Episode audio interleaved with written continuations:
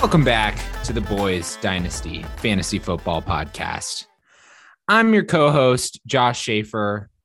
I'm here with two new co hosts this week. Sloan's on his honeymoon, boozing it up in Marco Island. I'm here with Brian McShay and Mike Kiper Jr. I might Ooh. cause a little beef over that Ooh. one, but he's a man of many names. Mike, Brian, say hi. What's up, everybody? Welcome. Welcome. were you welcoming everyone else or were you welcoming yourself? Hey, this is my pod this week, so I'm welcoming you all in. Well, we're glad to have both of you. Thank you for coming on this week. I'm sure nobody wanted a monologue lecture again. I feel like when you're doing a single podcast, it's like very hard to not just lecture the whole time because like you can't ask any questions, you know, like you are the answer to all of your questions. So I do, I really appreciate uh, your like your your pace or the way you talked last week. It was just like super like short and choppy and like so different than when you talk with a guest on the pod. I tried to be inspired by like what would Ryen Russillo do, you know, like I'm not saying it was anything like that, but I'm just saying inspiration wise, like if you're just rushing through it, it's kind of like it can be a bit disorienting. So you nailed it. Wow. Thanks, guys. I appreciate it. Well, I'm glad to have you both here. It's more fun when I get to talk with people who actually know about fantasy football. so let's get into what happened last week. It was a pretty wild week, honestly. Very low scoring outside of the top team. Sloan finished with 172 in first place, and then second place was Brian or Matt. Oh yeah, it was Brian at 119, um, followed by Matt, me, and then a bunch of other people in the middle of the pack. I'll go through the insights, uh, but I want to hear from you guys first. What jumped off the page to you this week, Brian? We'll start with you. Okay, um, I I feel like this was just a banner week for the table format. Like I, I uh, we all know I was I was very against table format at first, but like going into Monday Night Football with all that on the line was just amazing. I I didn't know if I was going to finish second or if I was going to finish like eighth or ninth. Like there were just enough enough teams that were in that like 100 to 120 range, even with their projections going in, not just where they finished, but even with their projections that you just had no idea what was going on. And I was watching Monday Night Football just like cheering for nothing to happen the whole time. what about you, Mike?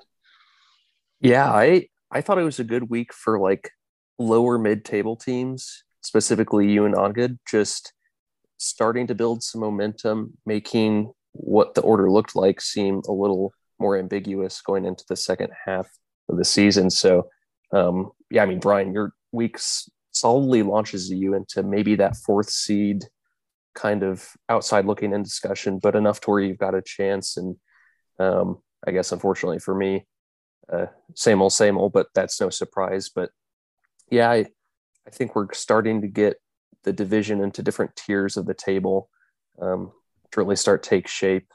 Um, and you know, with bye weeks coming up, that will be distorted on a week by week basis. But um, it, yeah, it is pretty wild too. Like I was just looking at uh, our finishes here, and within a three point range, there were four teams that all finished in that range from 101.7 with Austin to 10, uh, I think 104.56 with uh, Ongood.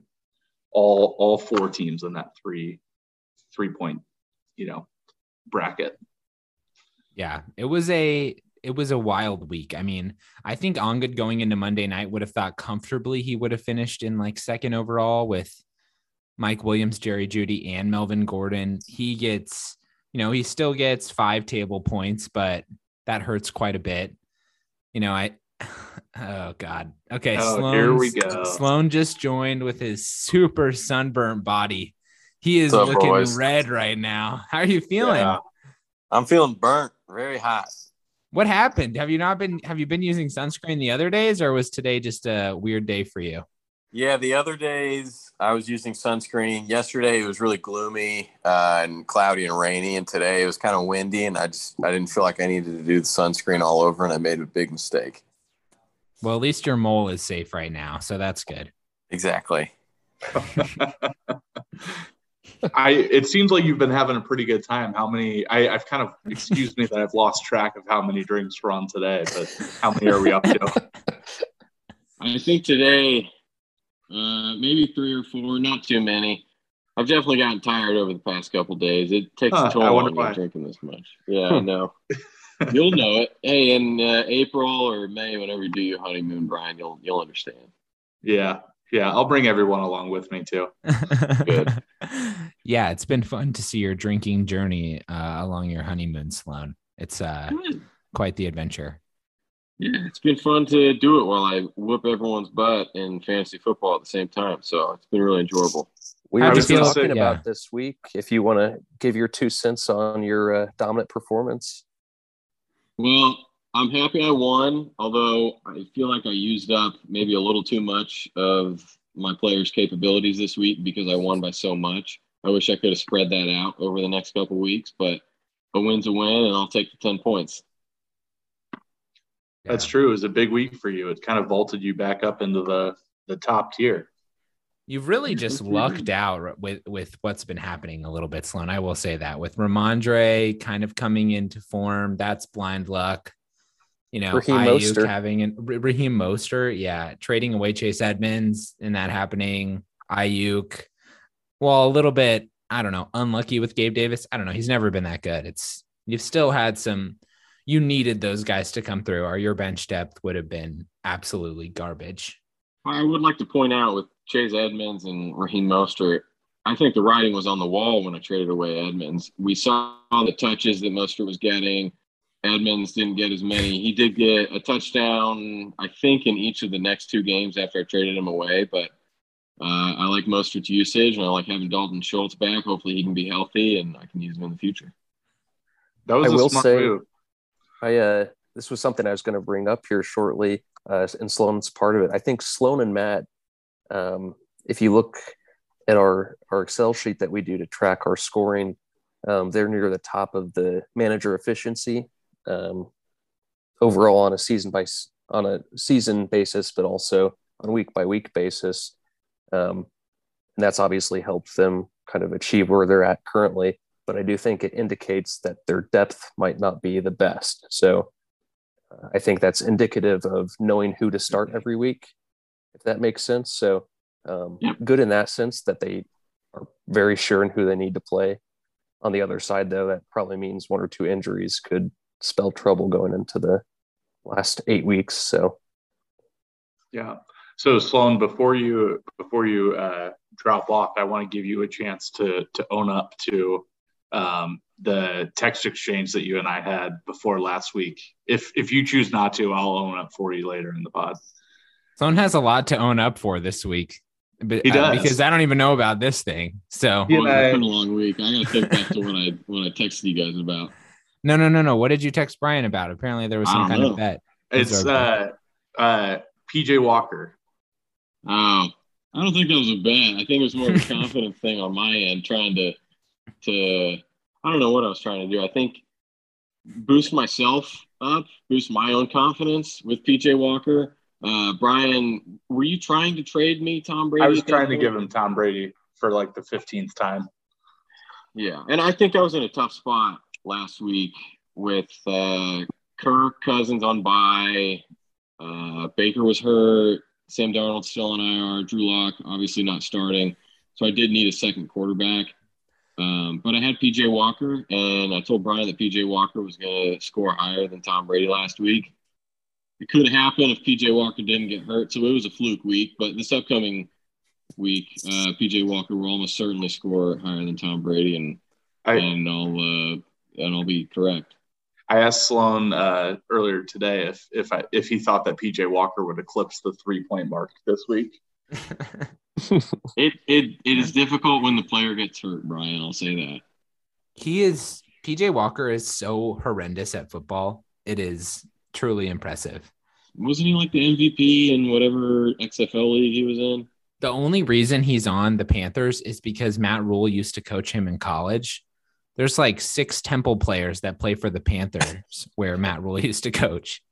So that's why I guess Robbie Anderson is no longer on the team. So he was also he played with PJ Walker in college. Fun fact. Wow. I'm guessing there's a low correlation with a uh, Temple heavy roster and winning in the NFL. I think Just that's, that's probably true. Well, Sloan, so, anything else you want to add before you drop, or do you just come in to say hi? Do you want to stick around, or are you leaving? Uh, I'll hang for a few more minutes. I'd like to hear what were you guys talking about before I hopped in. Just the weekly review and kind of what we gleaned from the the latest results. Uh, while you're staying here, though, um, I heard the commissioner gave you a call this week with some uh, rules guidance. You want to tell the fine folks at home about that? I wouldn't say it was rules guidance. I think it was more uh, a threat from the commissioner with his overreaching powers that he has currently. Uh, and I think the league as a whole, if it were come to a, if it were to have come to a vote, I think the league probably would have voted against me and any type of punishment that would have come about. So I wanted to make sure I spoke with the commissioner beforehand and tried to get a lesser punishment or a small punishment as I could get. And I think I accomplished that. So it worked out pretty well. Yeah, I think the league was pretty fucking annoyed with you just because you have a track record of being fucking annoying, you know? this was very on brand for you. It was funny because you were texting me about the like you texted me about the thing on about the Heinicke thing. You're like, give me my fab back. And I was like, no. And I was like, this is the rule. And and I was like, do not before you even did anything. I was in my head, I was like, you're just gonna start picking up players that you know have already played just to be a fucking dick about it. And eh, without fail, that's immediately what you did right after I texted you. So way to stay true to brand, Sloan. Proud of you for that. So Sloan, did you did you pick up Heinicke originally, like just forgetting the rule, like you saw that I obviously did with a zero dollar bid? But did you do it accidentally? I did not know that he played Thursday. Yep, I did not okay. know that he had already played. I don't know. I yeah, I just didn't know, and I explained that to Josh. For some reason, so I get it, a penalty for it, and you don't. So was it one of those classic situations where you were like so mad at yourself for screwing up something obvious that you just like took it out on somebody else? I think I would have been more mad if you hadn't bid on it. If I was the only one who had bid on him, I would have been like, "You idiot! Like, what am I doing?" What? But since did I bid, on, bid him? on him? Yeah, did Mike did, bid on you, him? You made a bid on him because you can't obtain a player unless you bid on him. A zero dollar bid is a bid, and okay. I think that's what made me a little more frustrated. I guess it made me less frustrated uh, when I saw that it had happened, but more frustrated when I was the one receiving the punishment and you were not. Uh, but what's done is done. Well, my fab did get deducted at least, so that's true. Mike did lose his entire bid, so in that way, it is consistent. Well, I like seeing Dylan spend as much money as he did on on uh, Heinicke. I thought that was a lot.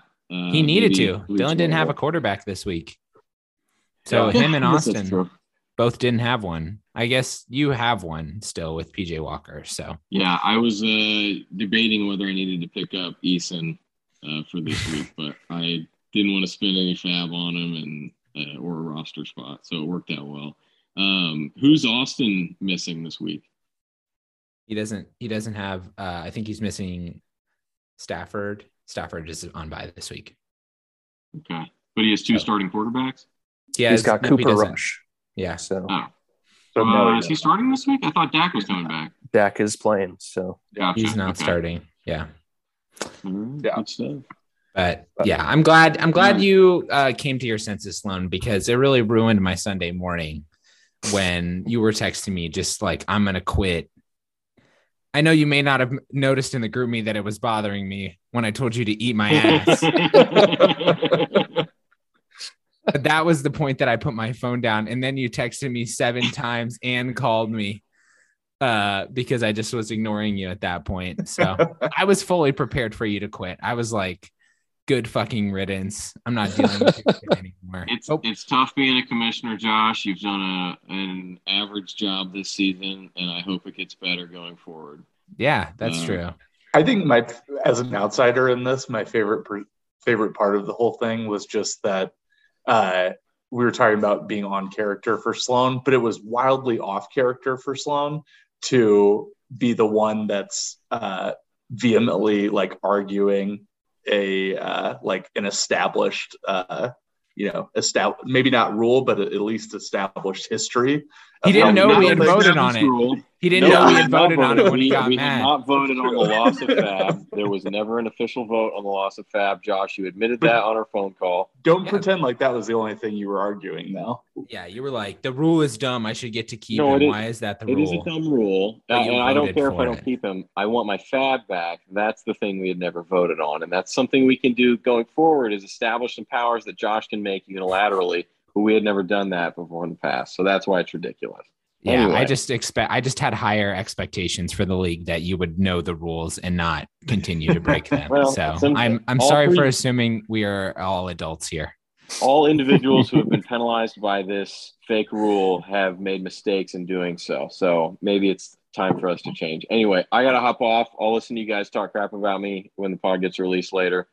Yep. So happy honeymoon, guys. Hope Perfect. your sunburn clears up quickly. Bye, Sloan. Well, that was a nice little uh, interjection. Glad to have Sloan come on. It was good timing. We weren't like too far into anything, but yeah. Question yeah, the, for you, Josh. Yeah. Do you feel like you are on Sloan's honeymoon more than Becca?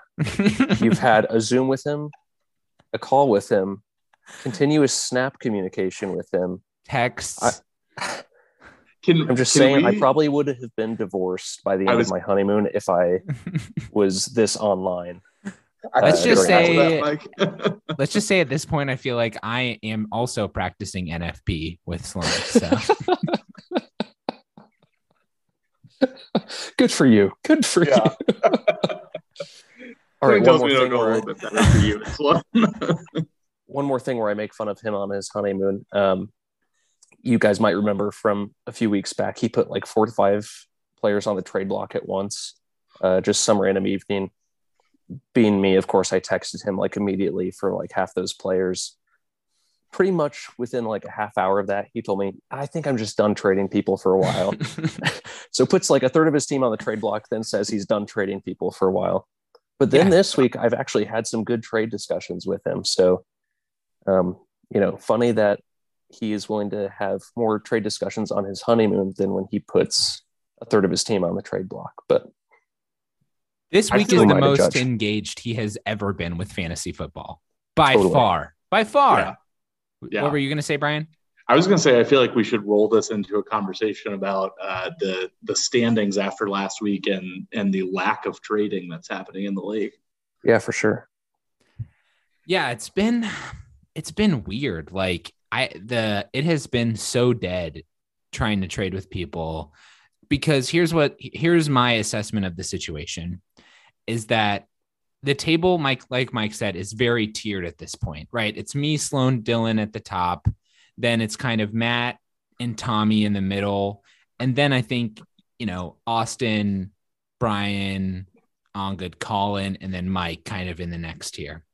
So I think the tier that becomes the problem is this like on good Austin kind of tier where they're definitely not contending.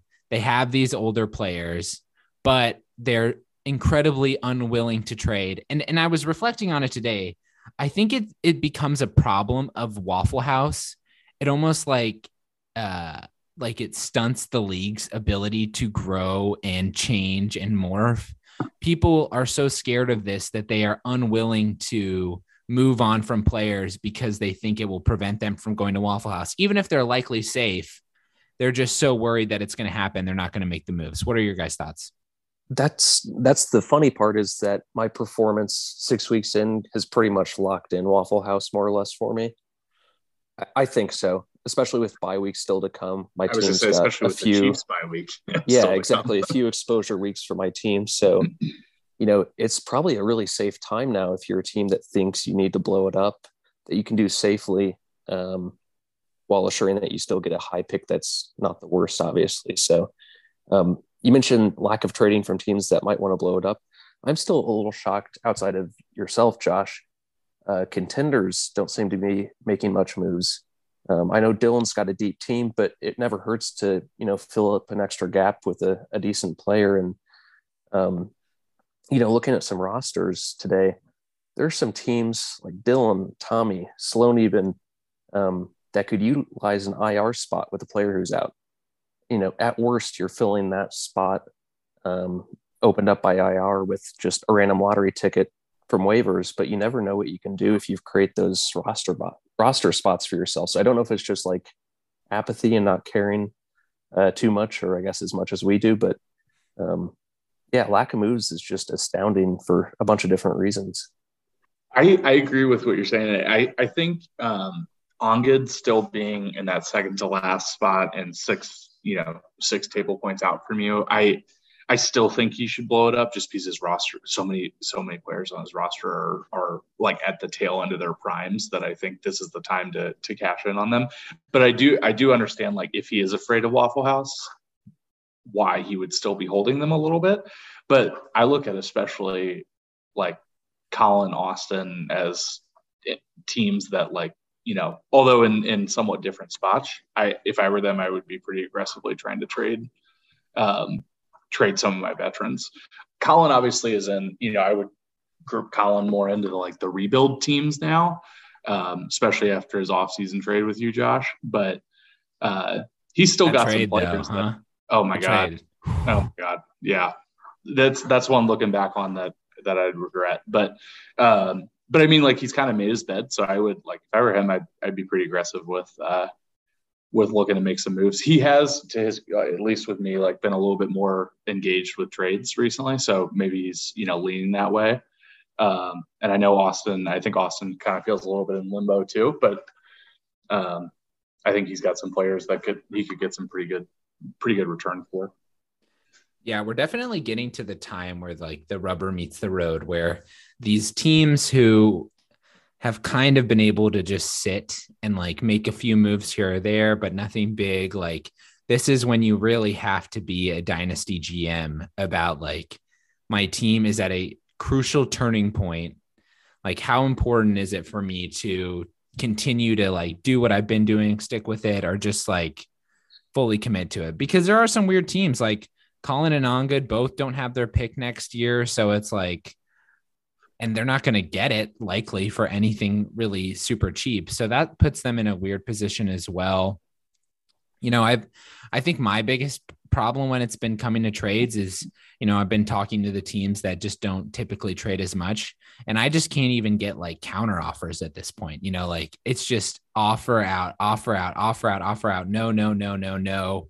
But nothing I'm not going to tell you what I'm interested in. I'm not going to tell you to fuck off. I'm just going to like keep like baiting you in, which is fun for a little bit, but I'm at the point where I think I'm just going to start calling people and not let them get off the phone, kind of like I did with Tommy that one time at the trade deadline for Travis Kelce. Who doesn't love a good read receipt though?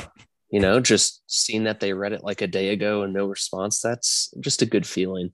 Yeah. I'll do um, like the on my own message, I'll do the like two exclamation points where you can like do that on your iPhone, you know, like emphasize it. That's what I'll do after a couple. Nice. I feel like I'm I, I, I would say I'm probably not as aggressive with trading with those teams as as you two are, but um, when I've put some feelers out over the last two or three weeks, I feel like I've gotten what you're talking about, Josh, where like when you're fishing and you get like the little nibbles on your line, you're like, oh, maybe there's one there. And then it just disappears. Like I've had a couple where I get a response and you know they're engaging with the offer or they're you know saying you know no but I, I, am interested in this player or something like that and you know i send a counter or something like that or you know prompt them to send send an offer and it just it absolutely fizzles out uh, circling back with our uh, discussion of teams possibly near the bottom i'll go ahead and um, integrate a very brief analysis i did on bye weeks coming up because i think that would make the difference if you're a team, you know, on the outside looking in, you kind of have to be aware of if you still have weeks upcoming um, that are going to be weak for you. So I'm not really going to get into specific players um, other than Austin, who I'd call out as having a really unfortunate break with uh, Dak returning on the week that um, one of his QB bye weeks uh, falls. So Cooper Rush no longer effective, but just running through a couple uh, teams and what that might do for them going forward.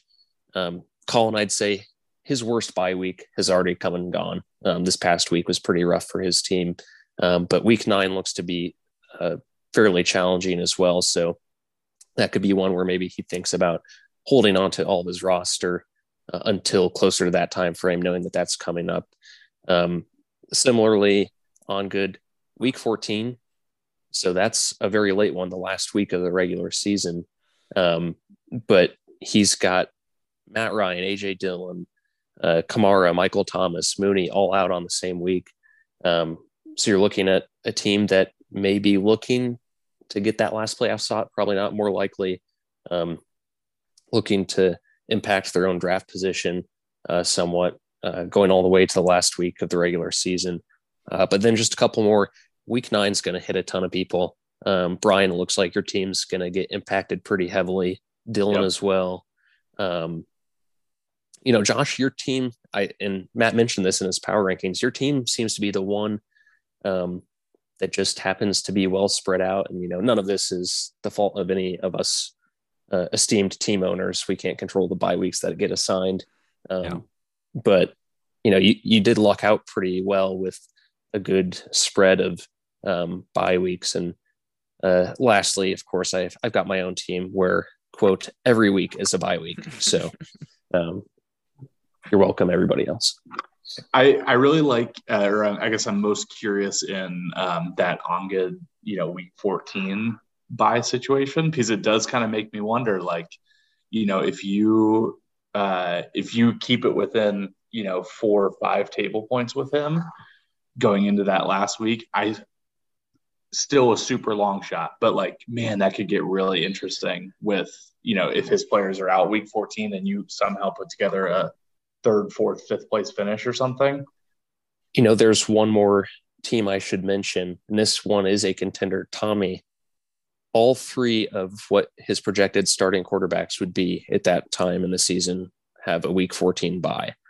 So, um, and he's a team that could definitely be in the hunt for that fourth spot. Um, so, you know, if he's not got a really nice buffer built in going into that last week of the regular season, you kind of have to treat that week as an automatic loss for him, given that he won't have any QBs starting. So either he Which makes it good too. yeah. yeah. exactly. So he's either making a big move before trade deadline, um, or else he's just kind of taking it on the chin for the last week. The trade deadline is the real variable in this like equation, I think, just because week 10 is like coming up pretty soon, you know, and there are players that like need to get traded from some of these teams. Like Alvin Kamara, in my opinion, is like a must trade before the deadline. You're not going to get shit for him in the offseason because he's going to get suspended. Like this is uh and and every week you get closer, like people know that it's going to happen. Like so I understand wanting to hold to keep yourself out of Waffle House, but that is like every week it gets a little scarier. I would imagine he's gone. Michael Thomas has been a mess for him again this year. Unfortunately, it sucks to be on good when it comes to the bye weeks. That that point about Tommy is super interesting for week 14. I wasn't aware of that. That'll yeah, probably I mean, be that'll be a big deal because I'm sure Matt will probably still be trying to push for that fourth spot. I think he wants to make the playoffs this year. Yeah, no, he definitely does. I think another player that um, maybe this is a little bit of of a sleeper, but I really think that Colin should trade Miles Sanders because Miles Sanders is having like a career year in in Philly at least so far, and uh, he's old enough and unreliable enough, in my opinion, that by the time Colin is ready to compete again, he's probably not not a starter for Colin. Um, that's one where it's like I think you could get I think you could get a team, you know, that's that's in the middle of the pack to maybe pay a little bit of a, you know, of an overpay for Miles Sanders. Like I would definitely pay more for Miles Sanders than I ever have before, you know, in previous in previous years.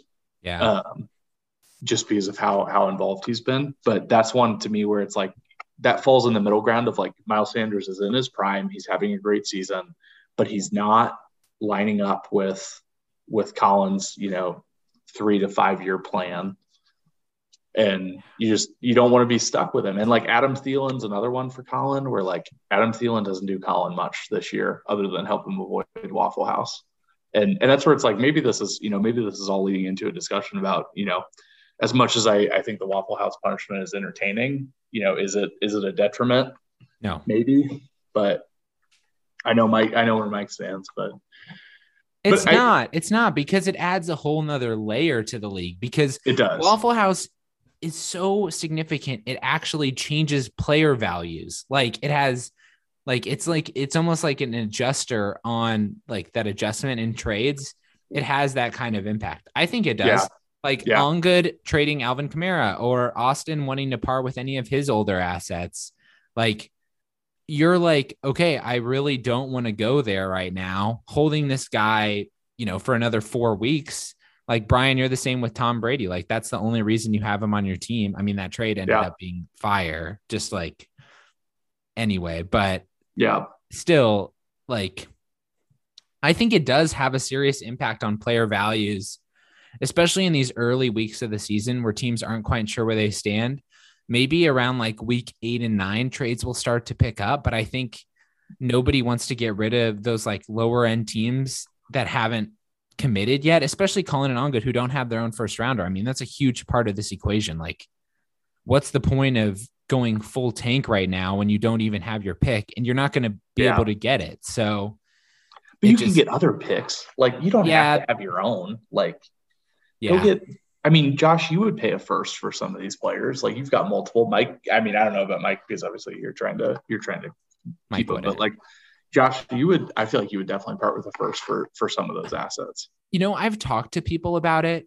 and like when I think about like an Alvin Kamara for first, like even if it's my first, like which is probably eight to ten. Let's say it's in the eight to ten range. You know, I'm getting like a Sean Tucker or a Zach Evans at that pick, like I don't know. I feel pretty good about like with all these old running backs. I feel pretty good about that. And I'm not going to like sell the first round pick at it. Like if I sell a 2023 first at the deadline, that's probably like near the lowest value that that pick is going to have, I think, over the course of this year. Like those teams, I think people are kind of down on the 2023 class a little bit. I'm still, the running backs look absolutely insane. I think they are nuts. It's going to be a sick year for running backs, especially with all these older players. And there's lots of quarterback options. Oh, so many. So the first round is going to be so loaded. And even I think in the first like 13 or 14 picks, I think there'll be good value there. You might not get your choice, but you'll get whatever is left over. But I'm just, I, I think it's really hard for my team because I'm like, I know this is my window. I have older assets that are going to start depreciating and like not allow me to win. But at the same time, like these 2023 first could be the thing that like keep me alive and contending for the future. So it's a tough balance of like not wanting to sell these at some kind of insane discount just so I can get a player that might help me win this year, but is far from guaranteed. So, you know, and and and the thing is, I'd probably be more inclined to sell if I felt like people valued the first the way I did, but nobody really does with the picks. It's weird. Even these like bad teams don't value the picks, which I don't understand how they ever think they're going to get good if you don't start valuing the picks when you're bad. Yeah, at this rate, it seems like it'll take multiple years for the non-believers to become believers, and um, you know it, it, which makes sense. It takes certain rookies a year or two to develop and kind of show why they were worth that draft pick. But um, you know, the correlation with draft um, capital, both fantasy and in real life, uh, is very high for those uh, top rounds when it comes to actual performance as well. So um, I, th- I think I, I don't know about you guys, but I feel like I've seen a slight uptick in value from the non-believer crew in terms of their their draft capital. Like Sloan, like when in our Chase Edmonds Dalton Schultz deal, like Sloan was definitely going back and forth with me over you know a third and a fourth being tacked on, or like you know whether or not he was going to give up a second. Like Austin's been hesitant to like you know part part with the pick, like you know I, I, don't know. I, I feel like there's a little bit same with Colin. Like I, I've tried to engage Colin on his picks and and he's been a lot more hesitant. So I, I feel like the value is changing a little bit. Yeah, it's it's moving, but I mean the thing is right now, any rookie that's having a decent year at this point is going to be nearly impossible to acquire. Like you're not going to get them without overpaying. So by a substantial margin. So if you're one of these taking teams like just hold these first, even if you can sell the player later on, like for something, like they'll hold value for a while. People are going to believe. So yeah. I don't know. I, am not trying think, to get people to believe in first more, but I just think it's like, what are you doing at this point if your team is bad and you're not going to believe in picks? You're not going to be able to get a good young player for like any kind of discount. Like you're going to yeah. have to mortgage your whole team. I feel like there's this looking back at the 2022 class, and we should definitely, I mean, we should definitely do a pod where we, you know, redraft first round or something. But I, um, there's been enough hits in the first round where like if I was a non-believer, that I would definitely start to reconsider. Like Breece Hall has started every week for me. He will start every week for me. Drake London has hit like a little bit of a rookie wall, but like he's shown flashes. Treylon's been a bust, but you know, at least so far. But it's like Chris Olave. I don't know how he is still on a taxi squad. That that's almost criminal in my opinion. Like he he should be starting. Like I mean, Kenny Pickett. I'm not I'm not gonna say he's like you know he's not lighting the world on fire, but he's starting. Like that's you know that's a starting starting quarterback for you. And I know I'm forgetting some. Or I mean, Garrett Wilson's had flashes for Mike, so there's I, I think there's reason to to increase your value on firsts. Yeah, you have to. I mean, there's just no no other way to get good in the league if you don't make picks. You have to do it because that's like the cheapest opportunity you're going to ever have to get a star is through making a pick, even if it's going to yep. miss you'll have yeah you'll have misses but that's why you have four picks you have some high upside high downside sort of players um, but you're just looking for multiple shots at the dartboard and um, if you're paying attention you're likely to at least hit on one yeah. and the crazy thing too is like you have picks like Dameon Pierce who are like they, they can be stopgap options for you. And like, you know, Dameon Pierce isn't going to be a, most likely a player that you play for three, four, five years. But, you know, you make that pick as a second rounder this year. I, I mean, what Dylan has him, I think. Like, mm-hmm. if you, that that's a quality depth piece for this year as Dylan's trying to make a make a run that you know even if even if you don't know who you're picking like you might as well take a shot I think my draft is a perfect example of just the value of picks because I didn't have any elite assets. You know, I was picking two only second round. And I would say overall, like with that draft, like not having even any high end first round picks, like I'm feeling pretty good about that. I mean, I know there's some bust potential in Bell and Watson, but the other three I feel good about. And I'm not saying the other two have no value. So I think even if you're picking in the second, there's still good value to be had. But we don't have to do a full uh you know i know we love picks in this group so we're in we're in the right group of people to talk about it but i think maybe we can move on to something before a little bit. Before we move on okay yeah go uh, ahead just looking at my poorly organized notes here on bye weeks one more team i should call out and you mentioned him uh, in relation to tommy's playoff hunt matt also is going to face a pretty similar scenario as tommy in week 10 Matt's got three QBs that should be starting the rest of the year in the NFL. Um, but week 10, he'll be without two of those three. So he could be a one of two QBs active week in week 10. Um, not only QBs missing in that week, but that also includes Tee Higgins and Mark Andrews out. So um, if you think about kind of blessings ahead of week 14 for Tommy, it might be that Matt uh, takes a, a back seat in week 10. So uh, Hope you appreciate the shout out. Yeah, it's there's dark days ahead for everyone. I think is the moral of the story when it comes Definitely. to this. Yeah. Okay. Well, moving on. We got a lot of other topics to talk about. I don't know if we need to go into last week anymore. Um, you know, I think we've talked about the standings. We know the tiers. Mike, I think you gave your analysis unless you had anything else.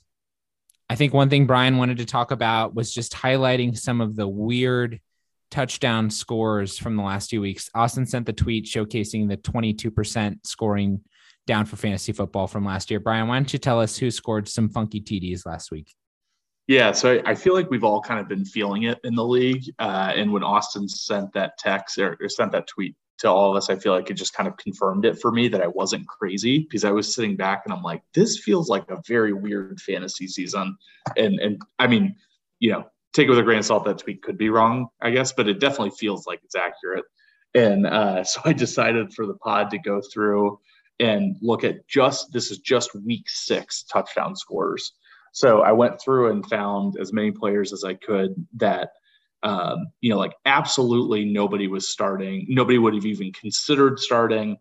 They uh, and and essentially each of these players in some fashion or another would would have stolen touchdowns from you know much more higher quality players that were that were starting on our rosters. So um, uh, Josh, Mike, and I played a little game, you know, before this, just talking about how how few of the these players, you know, some of our league might actually know, you know, which teams they play on. So, uh, but but here's our list. So Greg Dulcich, Jacob Ferguson, the Panthers defense, Ben Skowronek, Tyquan Thornton got two touchdowns, JaMycal Hasty, Jelani Woods, Braxton Berrios, Kenyon Drake, Daniel Bellinger, Rashid Shaheed, Torrey Smith, MyCole Pruitt, and Dante Pettis all scored touchdowns in in week six. Josh Pop quiz: Who does Torrey Smith play for? I would have said Ravens, but I think that that's old. That's right. Yeah, that, I I don't know either, but I was just hoping you'd know. I have no I'm, idea. I'm pretty sure it's the Saints. Is it not? Saints. Okay, that feels like a Saints score. I oh. think Rashid Shaheed just scored another big one. I was going to say that yeah. too. I was going to say Rashid Shaheed just scored a couple minutes ago. So priority waiver ad. Yeah, yeah. for real. 53 yard touchdown from Andy Dalton. So, what are your guys' thoughts on kind of the weird fantasy season so far? I, I mean, for me, I feel like I've been feeling it a lot with my team. Every single week, I am the top projected team by, you know, some weeks 10 plus points. And I am like consistently getting sucked down into the like middle of the table, hoping for Zeke to get a touchdown, praying on a Sunday night, like give it to Zeke. Ekeler, please check down, check down, check down. Like it kind of it is it makes it way more stressful for a team like mine where I think I had, you know, I, have had a, a couple players just absolutely flop this year, which sucks. You know, that hurts a lot, but I definitely thought I would be pretty comfortably in the playoffs. And it's looking pretty good right now, but you know, still like if Ekeler and Zeke wouldn't have shown up this last week, I could have easily been getting like one or two points instead of seven. So I've been feeling it a lot. Like these really good assets that are still ranked high that you still would want to start every week.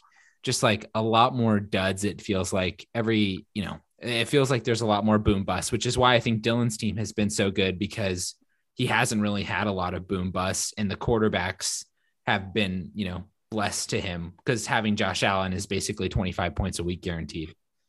It's funny too because a lot of these players, especially this year, it feels like a lot of tight ends and fullbacks. So these aren't even players that somebody might randomly pick up on waivers. People don't typically pick up a fullback or tight end.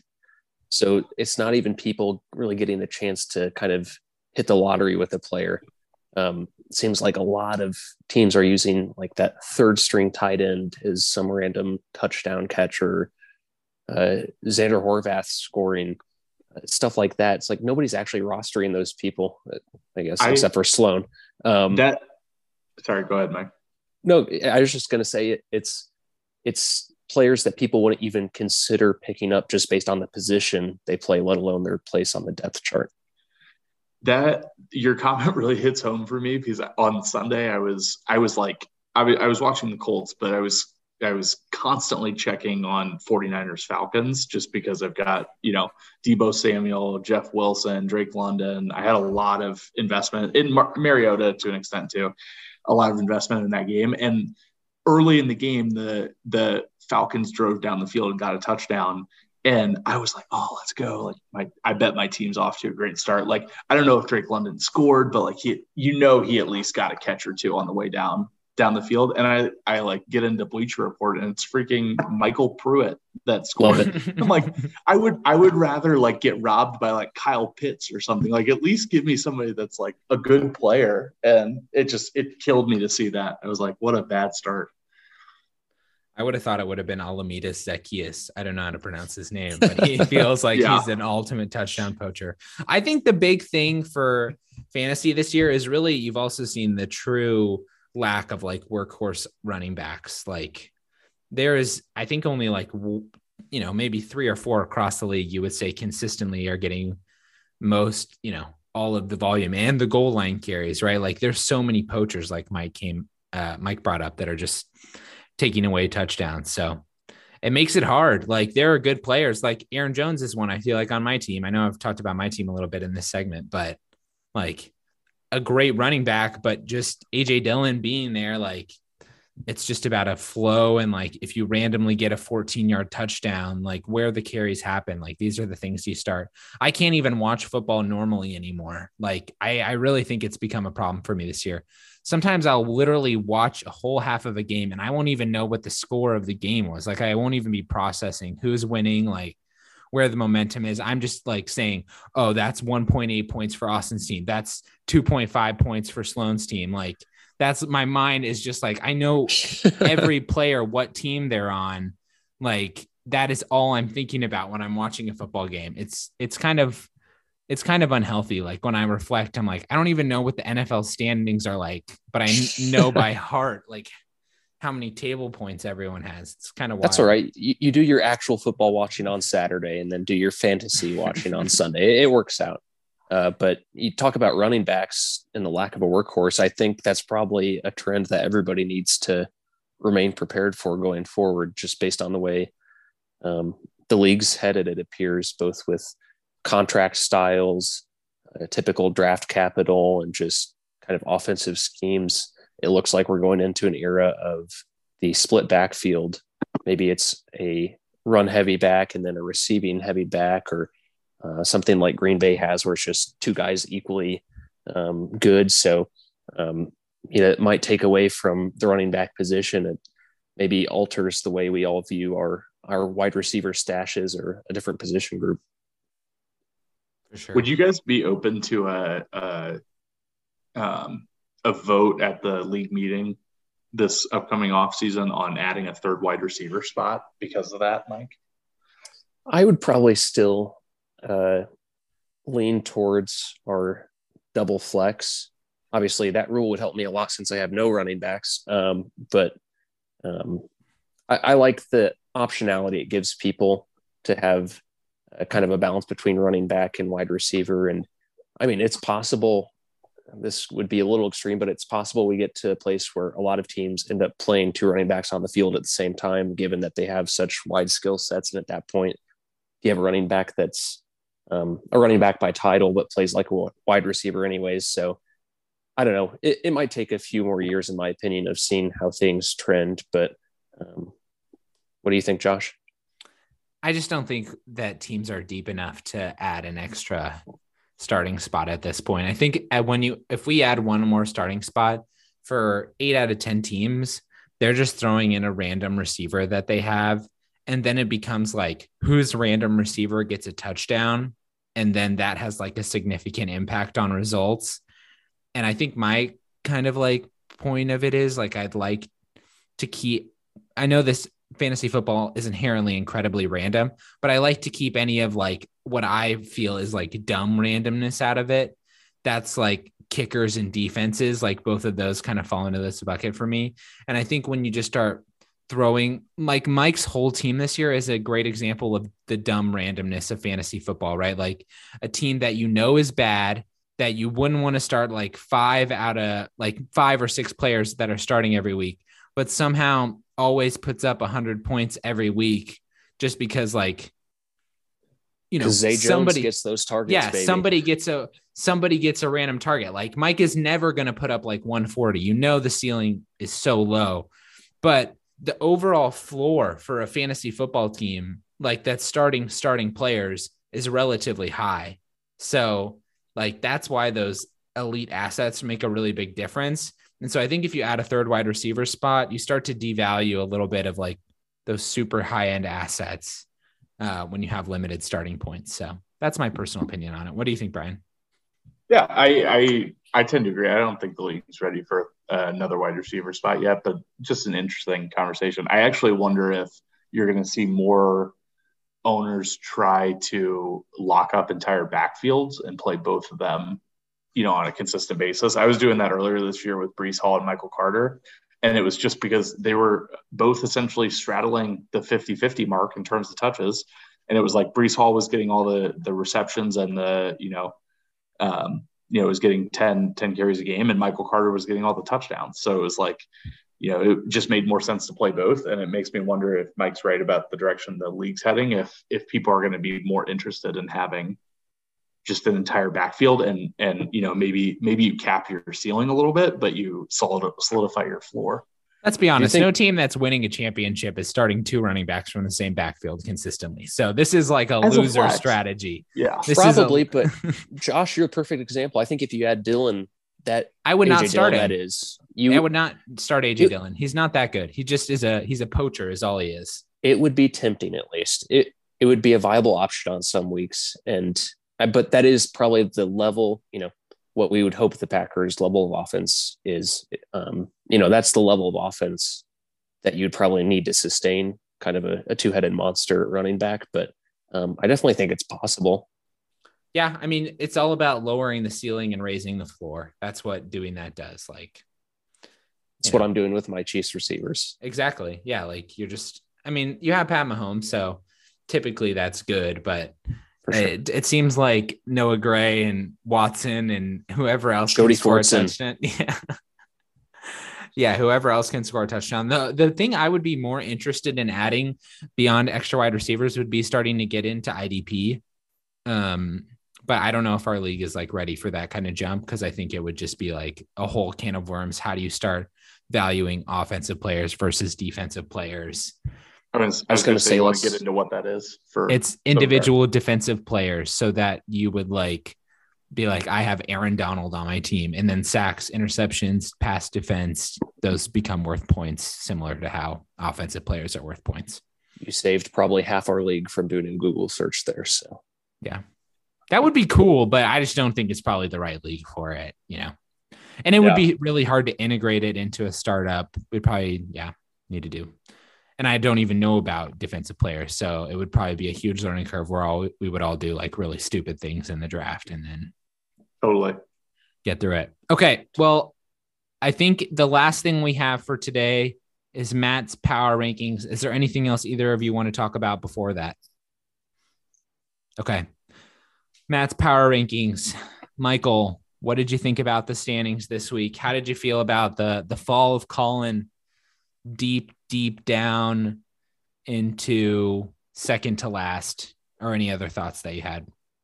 Yeah, um, unfortunate for Colin and Matt kind of spells this out. You have a combination of um, injuries with Javonte, Randall Cobb, uh, Waller's been banged up, and then Antonio Gibson just being more of a, a lineup decision from his uh, head coaching staff.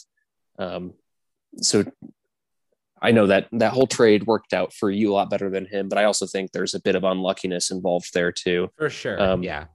Nobody saw Brian Robinson being somebody who would be the starter in name for that team, um, even if he's a solid back. And uh, obviously, Javonte's injury is something that could happen to anybody. Um, as Collins pick owner, I do like to see it, but um, I, I think this season has been harsher on Collins' team than his roster construction deserved. Um, beyond that, kind of looking higher up in the standings, um, I think it's pretty accurate. Um, Matt does call out a few bye weeks for a few teams, uh, kind of overlapping with what I talked about earlier, but I think it's pretty accurate uh, and spells out those tiers that we talked about um, a few groupings in the top, middle, and then kind of myself at the bottom, unfortunately. But um, looking at those top three, I think um, is very accurate. Not only who's in the top three with Dylan, Josh, and Sloan, but I think the order is correct as things uh, stand six weeks into the season. Brian, I do like you. I do like how uh, Matt kind of teased uh, Cam Akers or Kadarius Toney trade right in the middle of his, his, power rankings. He essentially put them on the trade block in his power rankings. Uh, but I yeah, mean, I, I wonder. yeah, what a bad timing for both of those assets. yeah, I I do I do generally like the the rankings. I was um, I felt like there were. It's just interesting. I feel like there were just a lot of interchangeable slots throughout this the entire power rankings. Like I kind of felt like Matt could have placed himself ahead of Tommy. I could have felt like I, you know, Austin, myself, and Angad could have been, you know, completely, you know, switched up in, in, in any order. So it felt, you know, kind of like how we've talked about. There's just tiers throughout this entire league. It kind of felt like it it showed itself in the power rankings. Yeah, you could very well jump Austin by the next iteration of this, especially with Austin having only one active QB this week. So, yeah, um, Brian, you're definitely my, a high riser in my book. My my depth is uh, rearing its ugly head this week. It's it's pretty ugly. Um, trying to figure out who I'm going to start my last flex class. it's kind of ugly for a surprising amount of teams. Um, Josh, I know we were texting about this earlier in the week, but even your depth for certain weeks isn't as pretty as you'd probably like it to be. Obviously, your starting lineup is extremely talented, but um, you know, not many teams out there with what I think they would consider a very safe slate of backups ready to be put in a starting lineup. No, it's a it's a scary time, I think, for a lot of teams. There's just not like as bye weeks start to come, there's going to be some really weird players. We talked about it. I talked about it last week a little bit, but it's going to continue to get that way. One thing I do want to say about these rankings is, in my opinion, Matt took a week off and he delivered his best rankings of the season so far. In my opinion, I think this feels like I could very easily see this being the final standings for the regular season for the rest of the year. And I don't personally, I don't see anybody moving up or down more than two slots from this. Like, I think this is pretty close to to where we land. I know we're six weeks in, but I, I think it's just interesting to see how how split the table is already. I mean, there's a pretty big gap between the table for six weeks. Maybe I'm wrong, but I feel like at this point last year, things were still really close um, across the board. Maybe besides Brian, but I yeah, was I, I was in the thick of it most of the season, like in the thick of the bottom, I would say for most of the season. Yeah, I mean, Dylan didn't really separate himself from Brian and I until maybe the last week or two. Yeah. Um, so yeah, there's definitely more competition at the bottom. That's something yeah. that I, I have really sorry to interrupt, but Josh, but this is something that I've really appreciated is like the parity that we're see, seeing just through the first two seasons. Like Dylan was jockeying with Mike and I at the bottom last year, and now like he could very easily lock up a playoff spot by like the freaking trade deadline if he keeps going at this pace. And you've got teams like Colin, who you know obviously somewhat by his own doing, but like was such a consistent, you know, uh, consistent number one last year through the regular season, and is now kind of like toiling in the the middle to bottom part of the bracket. And I mean, Angad was at the top two last year. Yep, Anga was at the top. He's dropped. Matt and Josh both missed the playoffs. They're both, you know, seriously improving. Austin made the playoffs and has kind of dropped out. Like, it's there's a lot of movement. Yeah, I mean, the only reason I'm a contender is because that trade I made with Colin during the offseason. I'll say it's very lucky how it ended up turning out. I mean, but yeah, it's it's little things like that that make a difference. Dylan is the only one who I think has been fortunate enough to been able to just kind of just Coast. sit yeah, coast, which yeah, that's awesome. Good for him. I wish I was able to just coast, but to his credit, he did take on a good amount of players that were injured or had something going on at the time of the redraft. So, um, yeah, you know, he did a bit of sacrificing yeah. of last season to get to where he is today. But yeah, he did still, you know, hit on a lot of those players for sure. Yeah. Well, I think it's a good, a good rankings list, Matt. Thanks for putting it together.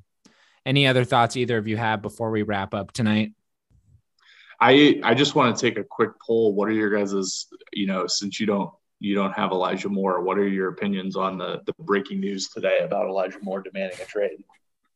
Uh, that one, I I kind of side with him. Um, we weren't playing Dynasty back when um, Denzel Mims got drafted by the the Jets, but by all accounts, he was a, a talented player coming out of college, and he had a good rookie season, and they kind of let him fall by the wayside. And I would hate for that to happen again because um, I think Moore is a really good player. But yeah, I, I mean, the Jets seem to be turning a corner, but at the same time, I would think they still probably have another Jets mover too in themselves. And I think doing this with Elijah Moore would be one of them. Yeah, I, I mean, you, I think it makes sense. Like, I don't know if he's that good. Like that's the hard part for me is he had like he had a, a decent rookie year, but nothing like crazy or anything. Um so being a second round pick in the NFL draft, you know, he was a second round rookie pick as well. I just don't know how I don't think anything's gonna happen from it. So like I'm I'm honestly surprised he even came out and requested it because like that's pretty crazy for somebody who like is totally unproven. Like that's a it would I mean it would improve his stock I think just about anywhere he went except for Carolina. So I would it would be pretty hilarious if DJ Moore and Elijah Moore ended up like swapping uh teams. But Elijah Moore's next three opponents Denver, New England, and Buffalo. It's going to be some tough secondaries. So it could be very well into the double digit weeks before we figure out whether he's got a good sophomore season in him or not.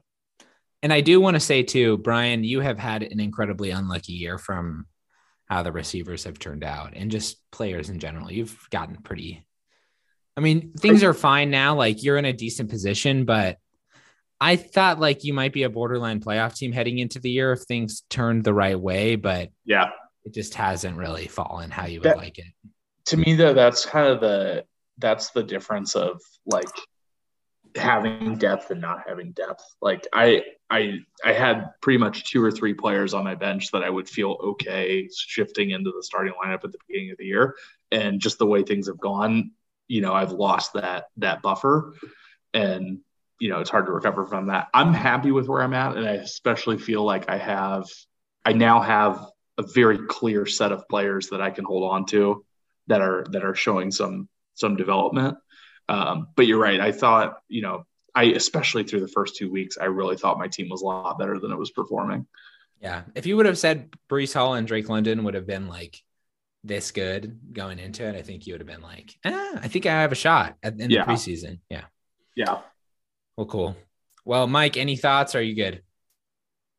No, glad to jump on and we'll be looking forward to hearing Sunburnt Sloan on uh, next week's episode with his, I'm sure, in depth analysis.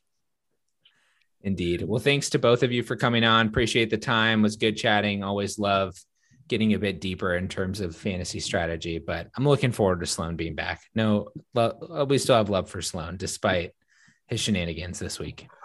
Totally. All right. We'll talk to you guys later. Have a good one. See you guys. God bless.